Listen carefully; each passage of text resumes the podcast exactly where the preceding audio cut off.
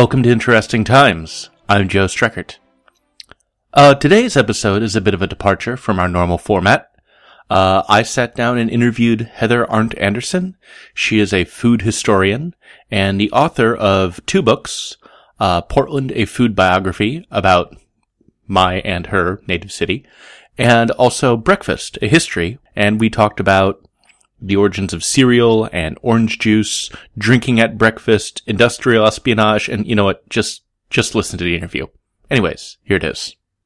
All right, so I'm talking here today with Heather Arndt Anderson, and she is the author of Breakfast, a History, also Portland, Oregon, a food biography, or is it just Portland? Food it's biography? just Portland, a food. Portland, a food biography, and an upcoming book about peppers, right? Mm-hmm. All right. So I just wanted to start by asking, why study food and food history? Well, food is the the great regulator in society. Everyone has to eat, and I think it's a really uh, interesting way to study history because it's uh, it's a form of women's history, and uh, it's an interesting way to examine uh, d- uh, demographics, changes in class, and um, just the the travel of explorers. It's uh, and I love food. Okay. So your book, Breakfast: A History. Uh, we actually just had breakfast. Mm-hmm. Uh, you, you make awesome biscuits and gravy. Thank you. Yeah. How long has breakfast, in the modern sense, the way that we understand it, how long has that existed? Well, I think the what, the kinds of foods that we think of as being breakfast foods have really been part of the American diet for about the last 150 years or so. Mm-hmm. Um, maybe a little bit longer. Before that, in the 18th century, people of upper classes uh, sat down to ponderous tables of uh, food. You know, they'd have pork chops or mutton chops. They'd have uh, a plate of eggs. They'd have grits and uh, corn cakes and maybe some other kinds of pancakes, some stewed fruits, and um, just an inordinate amount of food, the kind of food that you would see in a hotel buffet. And that was what uh, the upper classes just had on their banquettes every day. But then, uh, when the invention of cereal occurred in the late 19th century, um, breakfast became a little bit less stodgy. Um, the vegetarians certainly had an interest in moving away from meat and egg heavy breakfasts. But uh, there was also a shift in the types of work that people were doing. Um, there was more of a field of what they called brain work, people who weren't toiling for a living, but were doing um, intellectual types of work. And they just didn't need the same amount of calories as a farmer. So a bowl, a bowl of oatmeal or a bowl of cereal was perfectly suitable. Mm-hmm. This might sound like a weird question, mm-hmm. but eggs. Mm-hmm. You know, eggs are now strongly identified as a breakfast food. Yes. And I think of like sitting down and making scrambled eggs for breakfast, mm-hmm. totally normal. Making scrambled eggs for lunch and dinner, suddenly it seems weird. Mm-hmm. Why is that? Why why did this one protein source get so identified with uh, the morning meal? That's a really interesting question, and it's one that I haven't fully answered um, for myself because in some cultures, eating eggs for dinner still does happen. Um, you know, like shakshuka is not totally a breakfast food in Turkey or in the Middle East. You know, it's a kind of an eggs stewed in tomatoes. And in Spain, of course, they'll eat like Spanish tortilla, which is like an omelet. And they'll have that as a tapa in the afternoon. And so I think it's really an American thing. I think that a lot of it has to do with the time of day in which chickens lay eggs. Hmm. Um, chickens, you know, the, the best tasting eggs are freshly laid and chickens tend to, to lay their eggs in the morning. Um, that's one reason what, that I've been able to identify. I think that eggs are also really fast to cook, which mm-hmm. is a, an incentive. Um, things that are fast and easy um, tend to be foods we gravitate toward in the morning. Okay, cool. I want to back up a little though. You mentioned the invention of cereal. Mm-hmm. Yeah, and how did the modern breakfast cereal really come to be? When you think of, you know, bowl of Cheerios or cornflakes or whatnot. What what is the history behind that? Well, uh, there was this guy um, Jackson. Uh, he was a an early proponent of the uh, the clean living movement mm-hmm. Uh, that happened in Jacksonian. Just a coincidence. Andrew Jackson. Um, pe- uh, American people were moving away from this elitist, um, intellectual, upper class. Um, philosophy of living and we're moving more toward working class um, you know valuing the autonomy that working people or just honoring the intelligence that average people have. Um, brown bread and whole grains became very popular. There was a rise in vegetarianism and the, the idea that uh, all you need was clean water and whole grains to, to power through your life. So uh, Jackson, Caleb Jackson, invented these uh, this grainy cereal called uh, granula, and it was uh, like these little crunchy stone rocks. And the, the idea was that it was supposed to be easy for housewives to prepare, but they actually had to be soaked overnight because they were so firm. Um, and then Sylvester Graham, you know, of graham cracker fame, it came out uh, right after that, the same era, along with uh, William Andrus Alcott. These guys were big time vegetarian grain, like cereal eating dudes.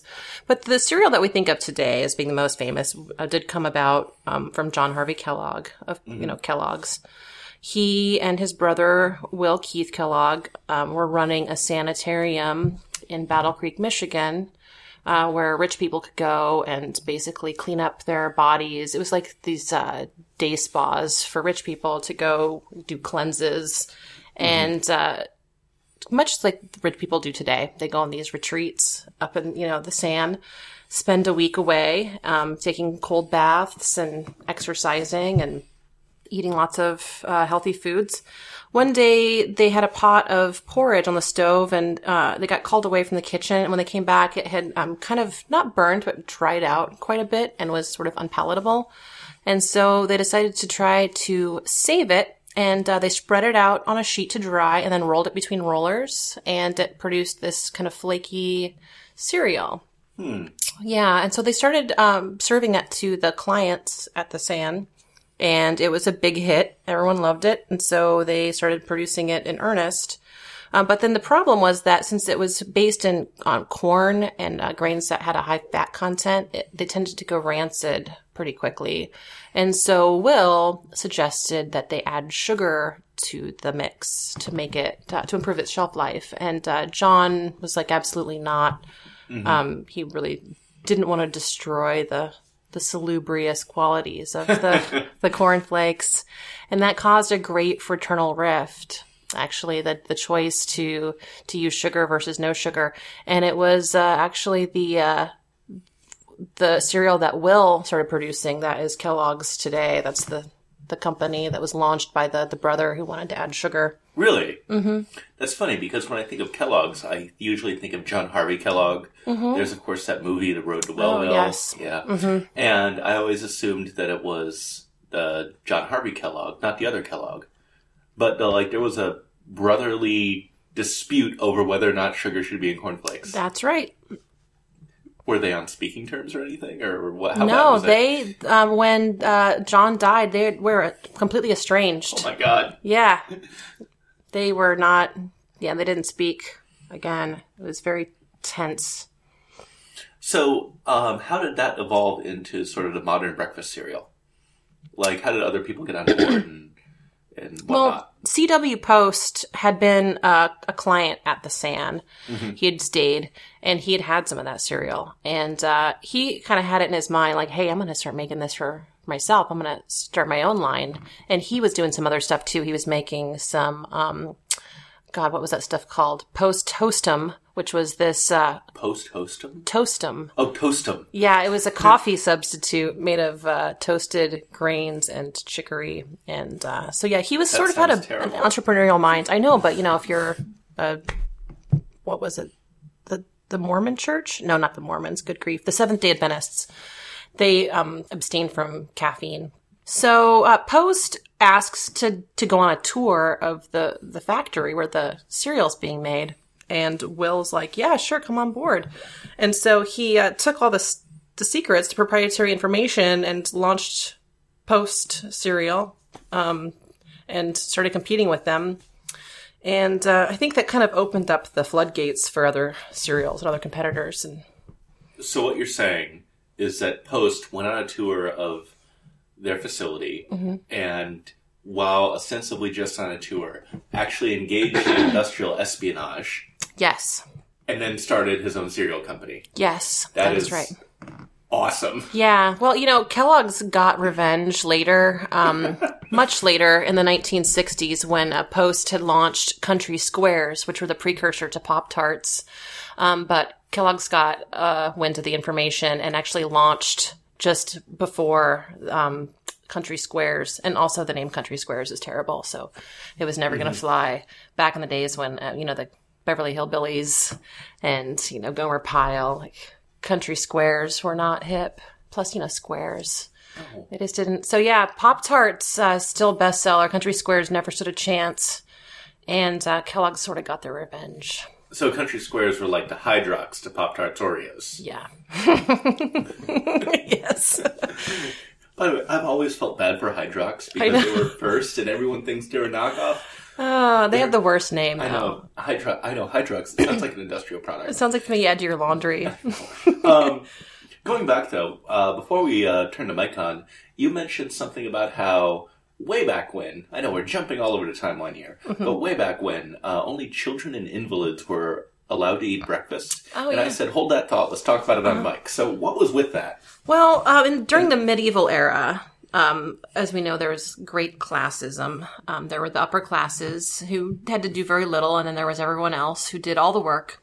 And uh, and the people who were writing these um, etiquette guides, of course, were writing them for the upper classes. So children and uh, invalids or the elderly or um, the people who really did have to do toiling uh, labor, those were the only people who were allowed to eat breakfast because uh, breakfast was considered a form or was a type of gluttony. And uh, because if you were a proper citizen, you would not have needed those extra calories um, during the day.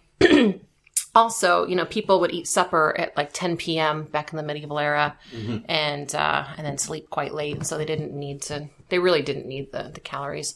Um, yeah, and it was in a lot of etiquette books. It was uh, sort of beat on the the pulpit um, into people that regular people should not eat breakfast. And so what a lot of people did to skirt the issue is they'd keep a little posset pot next to the bed and, um, or they'd have a coddle. Coddles and possets, I think, are re- ready for their comeback. It's, uh, it's basically like curdled cream with maybe a little bit of egg mixed in, um, that is uh, sitting on a, a, bo- a pot of hot sack wine or ale. And so you have this warm spiced ale or wine and then this kind of creamy porridge that sort of curdles and floats to the top. And so this posset pot was kind of like a teapot. Um, it had a little container on top. Um, or a little lid, and you could spoon out the custardy stuff, and then tip the teapot and drink the warm spiced booze that's in the pot. And so people just kept this on their nightstand next to their bed. Huh. And if you got, you woke up a little bit peckish, you would just take a tip off your coddle, and uh, and then you wouldn't really need breakfast because it was just liquid. Okay. So that was like a workaround. If Yes. you're consuming caloric liquid, Yes, that's not gluttony. right. Fascinating. Um, you also brought up booze. Yeah, Now, Bloody Marys, acceptable brunch drink. Right. Mimosas, Sure. acceptable brunch drink. And that's the only morning booze that anymore is socially acceptable. Screwdrivers are allowed. Okay. I, a friend of mine actually orders screwdrivers at brunch, and sometimes the wait staff will look at him kind of weird. But, Those people, don't- yeah, no, got juice. It's breakfast. right. Um, when did humans, in general, we're talking in great broad brush terms, stop drinking at breakfast? Um, well, you know, when we had cleaner water is really when it happened. Um, Benjamin Franklin was uh, very famously um, a complainer about his employees drinking during the day, and it's not because they were all a bunch of drunks, but it's because that there wasn't really potable water. Um, we didn't have plumbing. God, I think that Portland's water system didn't come until the early 1900s, right? Bull I Run. would, I would have to look that up. I should know. Yeah, I should know as well. um, Bull Run, which apparently doesn't have the body of a good old Willamette. Right, that's right. so disgusting. Who said that? Was that? That was uh, Sylvester Pennoyer, governor yeah, Pennoyer. Who, Remember? I mean, side note for listeners who have no idea what we're talking about, there was a governor of Oregon who apparently disliked the water from the Bull Run watershed, which is mountain runoff. It's snow melt, and ice Pristine. melt. It's pristine. Um, however, he preferred the Willamette River, which had um, Human feces. he said it had body. It probably had a few bodies floating back then. yeah, yeah. He uh, there was a governor of Oregon who famously drank in public a large thing of Willamette River water and declared that it was uh, tasty. But anyways, we're talking about Yeah, we didn't have potable water.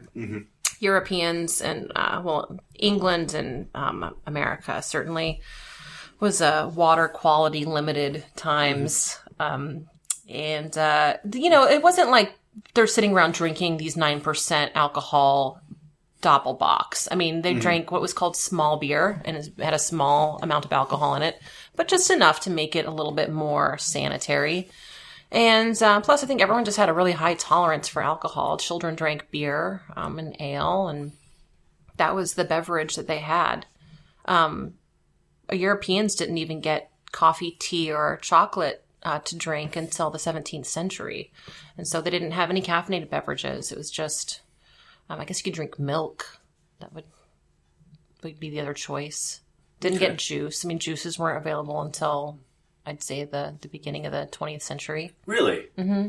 That's Unless Well- you squeezed it yourself and lived in a place that grew oranges. Mhm. I mean, yeah. I mean, I suppose that makes sense. Orange juice, um, when you think about it, that's dependent upon a whole bunch of factors of, you know, moving oranges around. Transport- growing- yeah. So yeah, how did? Let's just let's just go there. Okay. Orange juice. Oranges, when you think about it, having those as a year-round thing is kind of a modern convenience because it's a picky fruit. It doesn't grow everywhere. It only grows at a certain time of year. And yet now the juice of this formerly scarce fruit is just like a regular thing that people have all the time. Well, there was a, a flu outbreak um, in the early 1900s that um, people were dropping like flies. And so this doctor, Lasker, um, started suggesting that people feed orange juice to their children to help keep them from getting the flu. Um, and that was uh, that was really what set it off as being not just this like special occasion beverage to have like you know in the afternoon with the ladies or in the evening, but yeah, having it at the breakfast table um, became very much uh, a thing in order to sort of prevent kids from getting sick. Did it actually work? Um, no, it didn't because it's not an antiviral. But it, uh, you know, and we also didn't have a refrigeration for uh, pr- until pretty late. Average households didn't have refrigeration until about the 20s or 30s or so, maybe a little bit earlier for people who had money. Um, but yeah, people had ice boxes. They didn't have room to have things like orange juice. Um, people who lived near California or near Florida could get it, but everywhere in the middle America, you know, they didn't, it was too expensive. Maybe Texas had grapefruit juice. Yeah.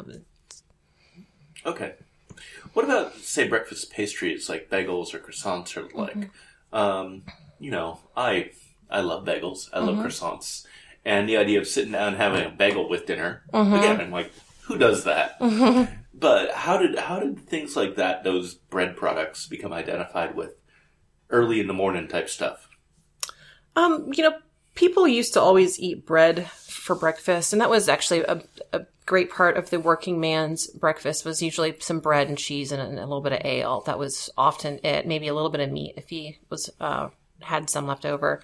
Um, Danishes had been invented as a dessert, and they were eaten at breakfast. Uh, you know, pretty late. Uh, I'd say, God, it was like the the end of the 19th century. But in Europe, the place where they came from, people still mostly just ate an open faced open faced sandwich for breakfast. It was a butterbrot of you know bread with cheese and maybe a slice of meat on it. Um, the Danish, as we know today, was not invented to be a breakfast food. Um, I think that people have always enjoyed having a bready product. And then the bagel didn't really become a main part of the breakfast uh, outside of Jewish ghettos until Lender invented the, the freezer or the frozen bagel so that people could have them in grocery stores. Oh, really? And it was pretty late. Yeah. Oh man, I, I ate so many Lender's bagels when I was a kid. Oh, yeah. Even horrible ones like the blueberry ones. Did you eat the blueberry ones? Oh, I hated those. I used No, I, I preferred the like uh, the the onion ones. I think were my favorite. Oh, yeah, I love the onion ones. One of my favorite kind of ghetto white trashy treats is blueberry bagel, and you mix um, strawberry jam with the cream cheese and put that on there, and it's it's kind of like cake. It's really good. Yeah. What about the croissant? oh man, the croissant has a pretty uh, has a contested history, and I don't remember. So, so I wanted to ask, I wanted to ask you about something because there's the mythological origin of the croissant, mm-hmm. which is that the Ottomans had Vienna under siege, Oh, and the Viennese triumphed over them. And uh, in celebration, they made a crescent-shaped pastry because it's on their flags, it's on their battle standards, it's a symbol of Islam. It's kind of like if we were to finally vanquish Canada and celebrate with maple leaf-shaped cookies. right. And the croissant was uh, delicious Viennese pastry-based triumphalism. Is that a thing? Was that actually real based on your research, or is that just kind of like pastry mythology? I don't think that it's true. I mean, the 1830s, I did remember August Zang, who's a Viennese baker. He renamed the croissant um, because of its crescent shape. hmm Originally, it was called a Vienne, wasn't it? Yeah, it was called a Kipferl. Kipferl. Yeah, because he was Viennese. Mhm. It was not a part of the breakfast table um, until pretty late, and I think Dickens actually wrote about it, and he had this book or this magazine called Table Talk, and he he did mention it as being a a dainty part of the boudoir table. Um, it just wasn't. It wasn't really a mainstay. These little pastries and special fancy things were really just for rich people. Nobody else had them, and so I don't think of them as being that crucial to the story of breakfast. Okay, so the idea that croissant being made is like a wartime pastry celebration over Ottoman destruction in Vienna. Probably not true. I don't think it's true. no. You're breaking my heart. I'm sorry. It's okay. Yeah, no, the Viennese were doing a lot of baking. And gosh, you know, by the 1830s, wasn't the Ottoman Empire pretty much done? Uh, the Ottoman Empire was done for a long time. I mean, the 1800s are, you know, a period of time in where, if you were to look at one of those like time lapse maps of like area of a thing, Mm-hmm. like they're all over the internet, and you would click on Ottoman Empire over time. The 1800s, you can kind of watch it shrink. You know, Mm-hmm. Yeah, their, their influence recedes. And, yeah, North Africa, Egypt, along the Arabian Peninsula, and then by World War One, they're just bam. go. I yeah, um, I didn't think that they had much to do with Northern Europe at all. Anyways, as far as like, I mean, like the northern parts, I guess in Eastern Europe and the Baltic or the Balkan regions, but I feel like Northern Europe and the Scandinavian countries didn't have to deal with the Ottomans too much. Ottoman Ottoman excursion suddenly. what about bacon?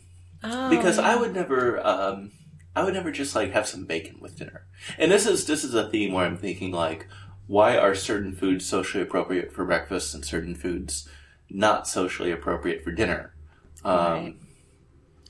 Uh, bacon didn't become an essential part of the breakfast table in America, anyway, until one nephew of Sigmund Freud insisted in an advertising campaign that it was true. What? Yeah. His name was Edward Bernays. He was hired by um, the Beech-Nut Corporation, who at the time, I guess, was not just in the uh, candy business, but was also making pork products. Uh, they hired Bernays, who was one of America's earliest public relations gurus, to put a spin on bacon because this was, you know, just coming off the heels of the clean living. Um, you know, let's have whole whole wheat cereal, toast, and a glass of juice for breakfast every day. So Bernays polled these doctors with this kind of tricky wording um, on a letter saying, "Hey, uh, if you had to recommend to your patients either a light breakfast or a hearty breakfast, which would you say is healthier?" And you know, almost unanimously, the doctor said, "Well, yes, a hearty breakfast is healthier." And then he said, "Okay, well." Would you would you say that bacon and eggs is a hearty breakfast? And they would say yes. And so he extrapolated this and was able to launch a campaign saying that nine out of ten doctors agree that bacon and eggs is a healthy breakfast. Oh my god. And um, yeah, and I joke in the book that uh, like three years later, the American Heart Association was founded Um, this- So it was a marketing thing. yeah, it was all a marketing ploy. I mean, people certainly ate bacon. Um, the word bacon actually just pertains to any sort of smoked and cured meat, and so there was baconed herring or kippered herring. Huh. Um, was just a yeah to put some salt and smoke on a food was to have it be baconed. Huh. And then it gradually turned into like the, the, the pig part that we all know and love. Yes, exactly. Huh. Fascinating. Yeah, in England, people did. I mean, there was bacon on the breakfast table, but it was never the center of the the plate. It was never like the worshipped food that it is today No, it's by great. all corners of the internet. yes, that's true. Do you think bacon is over, by the way? I mean, bacon had kind of a moment in the 2000s. Yeah, I think that bacon jumped the shark when they started trying to put it in, in beer and vodka. Um, that yeah, bacon's delicious, but it just doesn't need to be in everything. Did you try the Voodoo Doughnuts uh, yes, beer? Oh, God. so disgusting, There was a, so yeah. disgusting. For those of you who haven't heard heard of it, a Portland brewery made a bacon maple porter uh, in partnership with uh, our local tourist trap, Voodoo Doughnut, and um it tasted terrible. It tasted like uh, it tasted like a salty weasel's butt. Yeah, it's gross with some like syrup on top. it was nasty. Are there any like major anecdotes or episodes from the history of breakfast that you particularly enjoy? There is one, yes, and it's it's tangentially related to breakfast in that it features oatmeal. Um, there was a uh, 13th, no, 14th century Swedish satanic cult that, and this is all during some witch trials, so we know that wasn't really, but it was a satanic sex cult where they would, um, as part of their satanic ritual, and this was in a Blockula, Sweden, they would um, have these like big bowls of oatmeal and some cabbage soup, and then they would like you know s- sacrifice a person and then have sex and dance around a fire, and it was just this big, um, yeah, scary Swedish sex satanic sex cult, and that ate oatmeal and bacon and cabbage soup.